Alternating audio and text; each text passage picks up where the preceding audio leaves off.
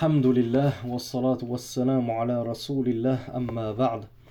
On arrive à la partie sur la hijra, l'émigration du messager d'Allah sallallahu alayhi wa, alayhi wa sallam.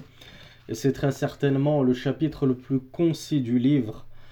Alors ne vous attendez pas à ce que l'auteur détaille la hijra, son mode opératoire, et ensuite tout ce que le messager d'Allah sallallahu alayhi wa, alayhi wa sallam a fait à Médine. Tout ceci est réservé aux longues biographies du prophète sallallahu alayhi wa, sallam. Et on vous avait prévenu que ceci est une biographie très concise du messager d'Allah sallallahu alayhi wa, sallam. Et celui qui veut en savoir plus euh, peut se référer à des ouvrages comme le Nectar cacheté, Rahiq al-Makhtoum, qui est dans l'ensemble un très bon ouvrage euh, assez exhaustif sur la biographie du messager d'Allah sallallahu alayhi wa, sallam. Donc le cheikh Abdul Ghani Abdul Ghani pardon al-Maqdisi rahmatullahi alayhi nous dit hijratuhu l'émigration du prophète.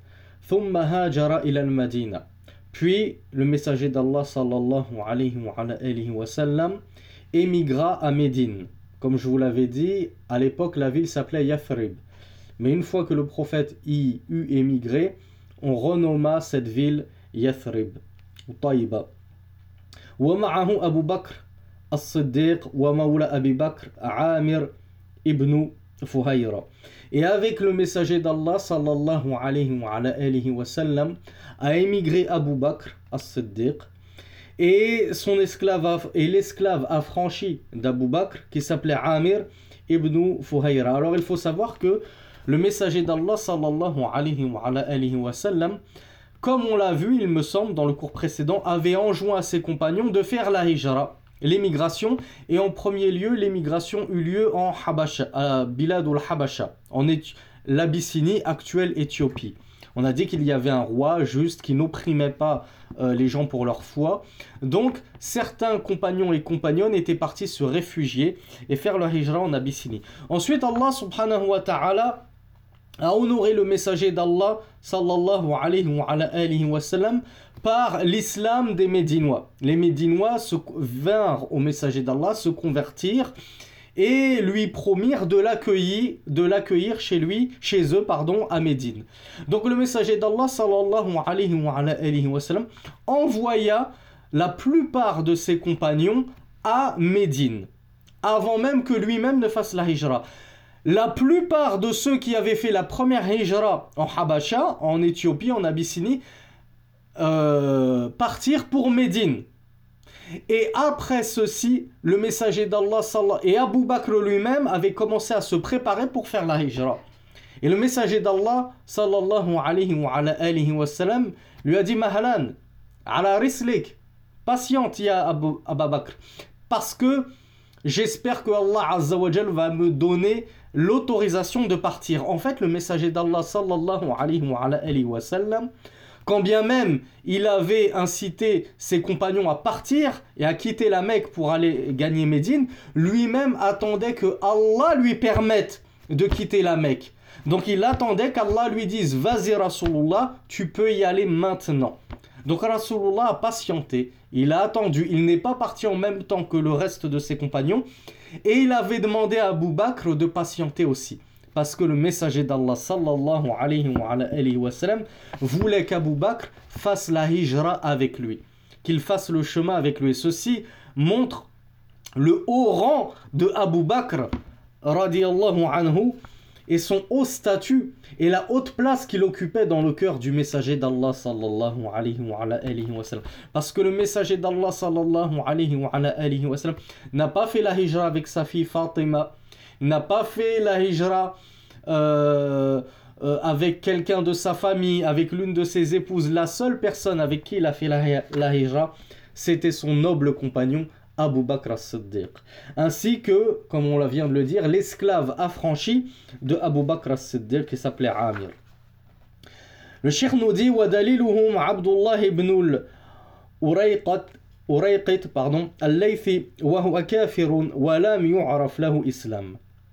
Et le cheikh Abdul Ghani nous dit que celui qui leur indiquait le chemin, à l'époque il n'y avait pas de GPS, donc vous imaginez traverser toute la Mecque et tout le désert d'Arabie pour aller jusqu'à Médine, simplement euh, à dos de monture, sans GPS, sans rien, c'était quelque chose de très périlleux, il fallait connaître le chemin. Donc ils avaient un indicateur qui leur indiquait le chemin, et qui s'appelait Abdullah ibn al-Urayqit al-Laythi, et malgré son prénom Abdullah, l'auteur nous dit qu'il n'est pas connu, son islam n'est pas connu. On ne sait pas si euh, il a embrassé l'islam, cela n'a pas été établi.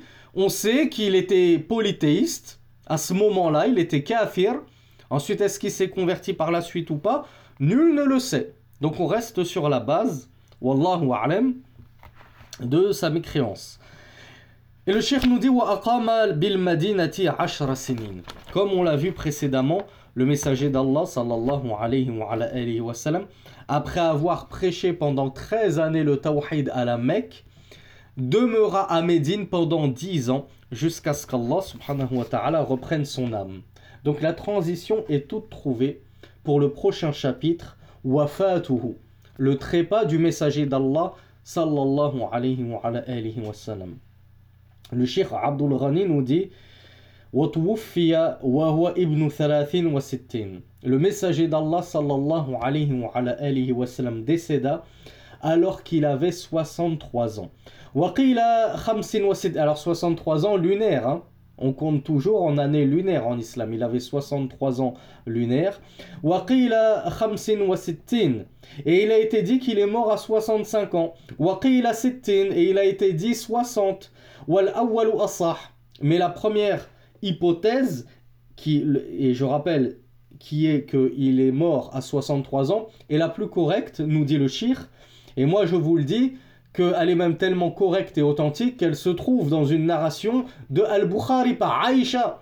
Aïcha nous dit que le messager d'Allah, sallallahu alayhi wa, sallam, est mort à 63 ans. Narration unanimement authentique, hein, plus que le Bukhari, c'est Bukhari et Muslim.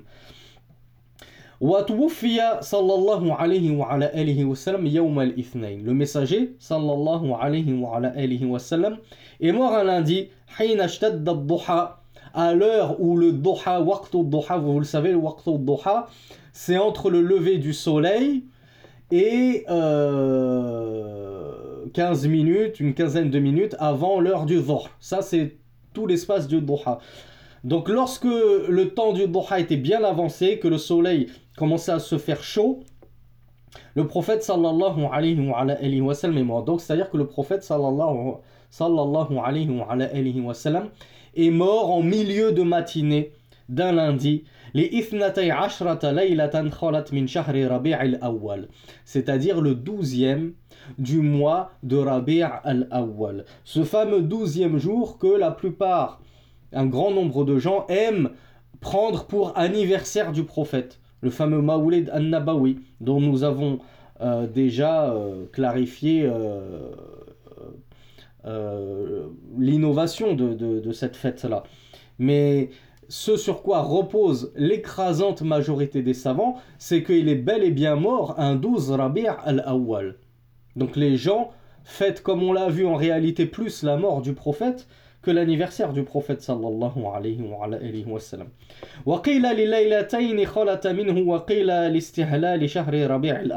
Mais il a été dit que le prophète serait né le euh, serait mort pardon le 2 de Rabi' al-Awwal et certains avancent le premier.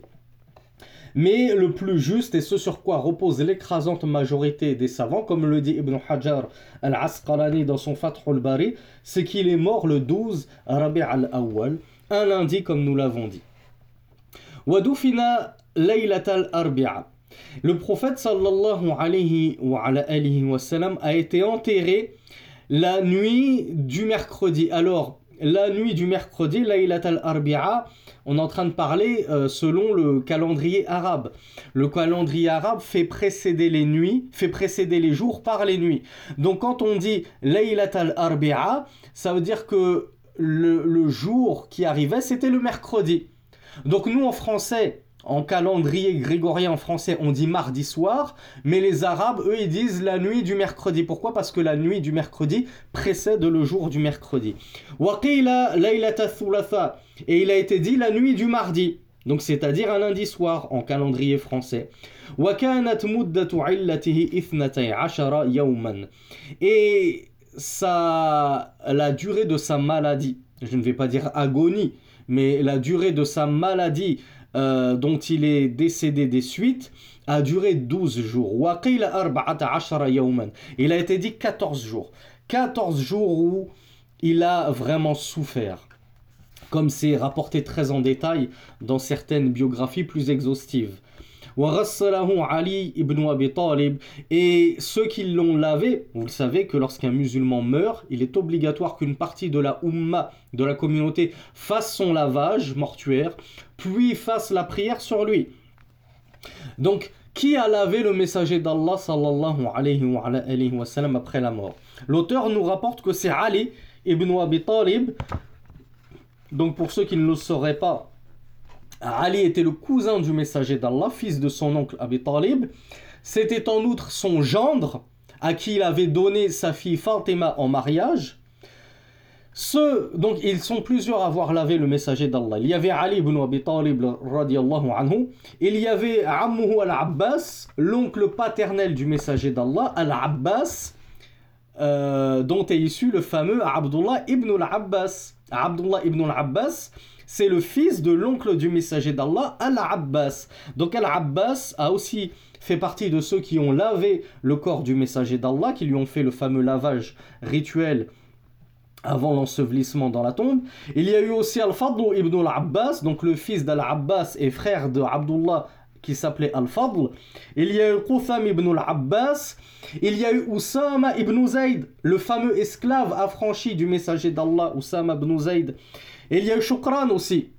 L'auteur nous dit Maoulayahou, euh, c'est-à-dire que Shukran et Oussama ibn Zayd étaient euh, deux esclaves affranchis du messager d'Allah. Ils ont procédé à son lavage après sa mort. Wahadarahum Aus ibn Khawli al-Ansari. Aus Ibn Khawli a participé également, il les a euh, aidés dans, le lavage. Wakuffina fi thalathati athwabin bidin sahouliya. يقول الشيخ بلدة باليمن وليس فيها قميص ولا عمامة Donc le Cheikh Abdul Ghani rahmatullahi alayhi nous dit que le messager d'Allah sallallahu alayhi wa, alayhi wa sallam a été drapé dans trois draps blancs sahouliya. c'est-à-dire que trois draps blancs typiques d'une région située dans le Yémen. Il n'avait ni qamis, il n'a été enveloppé ni dans un qamis, habillé ni par un qamis, ni dans une imama. Donc comme vous le savez, la sunna, lorsque l'on décède, ce n'est pas qu'on t'enterre dans les vêtements dans lesquels tu es mort, si ce n'est celui qui meurt martyr fils sabilillah. On ne le lave pas et on ne prie même pas sur lui. Mais le reste des morts parmi les musulmans qui ne sont pas morts fils abilillah, eh bien on doit les draper dans ce qu'on appelle des linceuls de couleur blanche et Rasulullah sallallahu alayhi wa, sallam a donc été drapé dans trois linceuls blancs euh, dont l'origine était euh, d'une région euh, du Yémen. Donc on ne l'a pas habillé de son qamis et Dieu sait que et Allah sait que plutôt, enfin c'est l'expression Dieu, c'est Allah, c'est le vêtement préféré du messager d'Allah sallallahu alayhi wa, wa sallam était le qamis. Le messager d'Allah affectionnait aussi à l'imama qu'il portait pour ne pas euh, pour ne pas euh, se différencier de son peuple, car son peuple et les Arabes avaient coutume de porter un imama, on l'a enterré sans qamis, sans imama, uniquement drapé de trois linceuls blancs. وصلى عليه المسلمون أفذاذا ولم يأمهم عليه أحد le cheikh Abdul Ghani nous dit que les musulmans ont donc lorsque le messager d'Allah était préparé et juste avant de l'enterrer qu'est-ce qui se passe on fait la prière sur le mort eh bien le cheikh nous dit que les musulmans ont prié de manière individuelle sur le messager d'Allah chacun rentrait et priait sur le messager d'Allah sallallahu alayhi wa, sallam, la fameuse salatul janaza, puis il sortait. Et personne n'a dirigé les musulmans dans une prière funéraire comme on le voit de nos jours. Vous le savez, comme on le aujourd'hui. Et la sunna, c'est que l'imam, un imam, une personne préside les musulmans. On essaye de faire trois rangées, trois rangs de prières, et on prie sur la dépouille en congrégation. La prière mortuaire est une prière en congrégation. On ne fait pas chacun à part la prière. Sauf que Rasulullah sallallahu alayhi wa, son rang était tellement illustre que les compagnons n'ont pas osé euh, prendre un petit peu la tête de sa janaza en disant c'est moi qui vais diriger la janaza de Rasulullah, du messager d'Allah. Pas même Abu Bakr. Pas même Abu Bakr. Donc chacun a prié séparément sur le messager d'Allah sallallahu alayhi wa alihi wa sallam.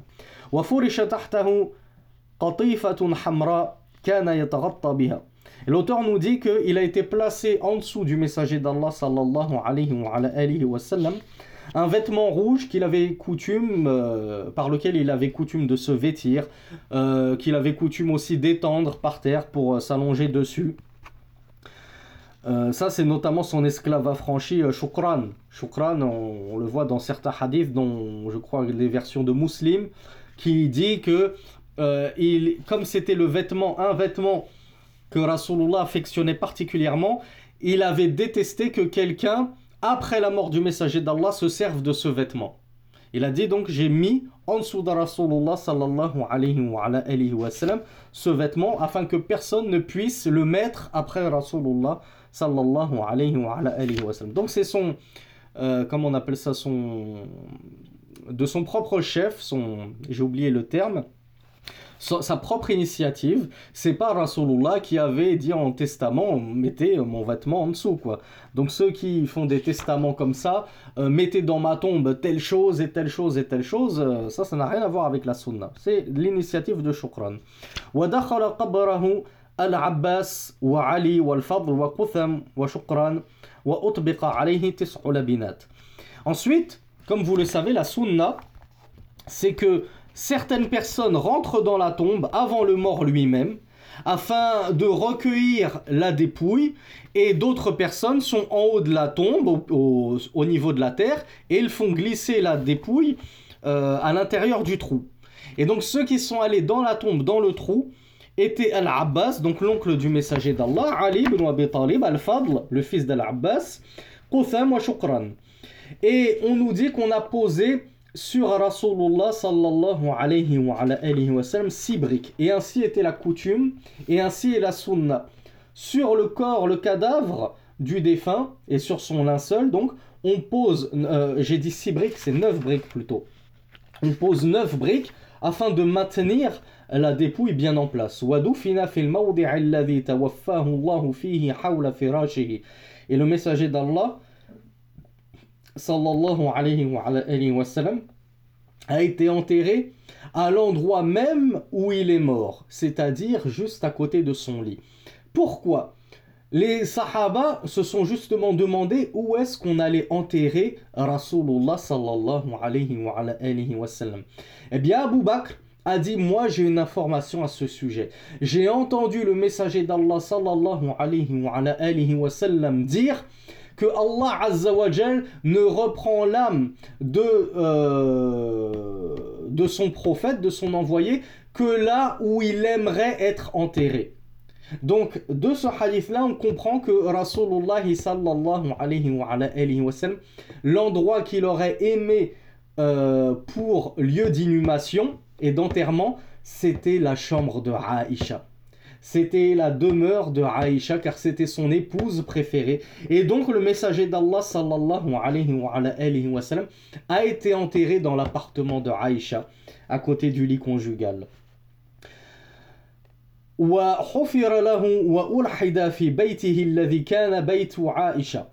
On nous dit donc qu'on a creusé un trou et on a fait un lahd dans l'appartement, dans son appartement qui était en plus l'appartement de Aïcha, puisque Rasulullah avait plusieurs épouses, donc plusieurs appartements. Donc on l'a enterré dans l'appartement de, son épouse favorite qui était Aïcha. On nous dit c'est quoi Al-Lahd? Rasulullah sallallahu alayhi wa, sallam a dit lui-même wa. À l'époque du messager d'Allah sallallahu alayhi wa, sallam, il y avait deux types d'enterrement, deux façons de creuser une tombe. Alors, on creuse un trou dans la tombe. Euh, donc on fait une dénivellation du sol, donc un trou. Et ensuite, dans le trou même, euh, en bas de la tombe, on fait encore un deuxième trou au milieu mais plus étroit. Ce qui fait que la tombe, ça fait comme ça. Il y a de la, il y a de la terre et ensuite il y a un trou et de la terre. Et on va poser le mort comme ça au milieu, dans la deuxième dénivellation. Donc là, il y a le sol où sont les gens, on fait un trou pour la tombe, et ensuite dans ce trou où est la tombe, au milieu, hop, on fait un petit trou comme ça, où on va mettre le cadavre. Ça, c'est ce qu'on appelle la shaq. Donc on fait un trou au milieu de la tombe. Rasulullah, il a dit ça, c'est pour autre que nous. Nous, on a le lahd. Al-lahd, c'est quoi? C'est que ce trou-là, on ne va pas le faire en bas, tout en bas de la tombe, un, deuxième trou au milieu de la tombe, mais on va le faire sur le bord de la tombe, sur l'une des, sur l'un des murs de la tombe. La tombe, c'est comme ça, et notamment le mur qui fait face à la qibla. Donc j'ai les, je fais un trou comme ça de la tombe et à l'intérieur de ce mur là sur lequel fait face la qibla, je vais faire un trou comme ça une tranchée à l'intérieur du mur de la tombe. Et dans cette tranchée-là, je vais mettre le cadavre, je vais mettre la dépouille. C'est ça qu'on appelle l'ahd. Donc le trou, il ne se fait pas dans cette direction, il se fait dans cette direction-là. On fait une incision pour y placer le mort. Et par-dessus, donc comme on l'a vu, on pose neuf pierres afin de bien maintenir le mort. Et ensuite, on rajoute des pierres pour fermer le trou et puis on rajoute la terre pour fermer la tombe.